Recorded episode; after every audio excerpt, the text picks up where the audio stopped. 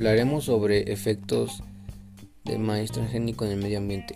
Los cultivos transgénicos pueden producir en el medio ambiente efectos directos tales como la transferencia de genes a parientes silvestres o a cultivos convencionales, la propagación de malezas, efecto de rasgos en especies no objetivo y otros no intencionales. Estos riesgos son semejantes para los cultivos transgénicos y para los mejorados convencionalmente, aunque difieren las opiniones de los científicos sobre estos riesgos.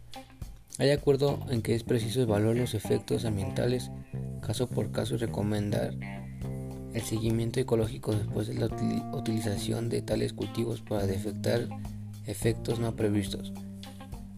Los cultivos transgénicos pueden entrañar también efectos indirectos positivos o negativos en el medio ambiente, causados por los cambios en las prácticas agrícolas, especialmente las relativas al empleo de plaguicidas y herbicidas en, o en los sistemas de cultivo.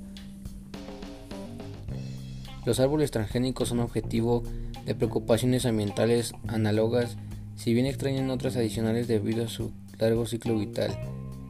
Los microorganismos transgénicos se usan normalmente en la elaboración de alimentos en condiciones limitadas y no suelen considerarse un riesgo para el medio ambiente. Algunos microorganismos pueden utilizarse en el medio ambiente como agentes de lucha biológica o para la alimentación o eliminación de daños ambientales por medios biológicos y sus efectos ambientales deberán evaluarse antes de su utilización. Las preocupaciones ambientales relacionadas con los peces transgénicos se centran principalmente en su potencial de reproducirse con sus parientes silvestres y competir con ellos, es probable que los alimentos de granja transgénicos se utilicen en condiciones muy controladas, por lo que plantean pocos riesgos ambientales.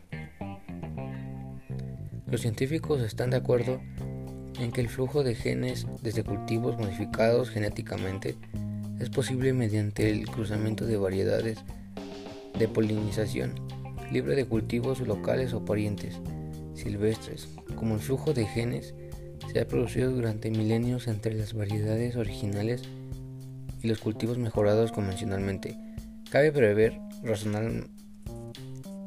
razonablemente que ocurra también con los cultivos transgénicos. La tendencia de los cultivos a la exogamia varía y la capacidad de exogamia de un cultivo depende de la presencia de parientes silvestres sexualmente compatibles. Los científicos no están plenamente de acuerdo en si el flujo de genes entre cultivos y transgénicos, sus parientes silvestres, tiene importancia en sí mismo y por sí mismo.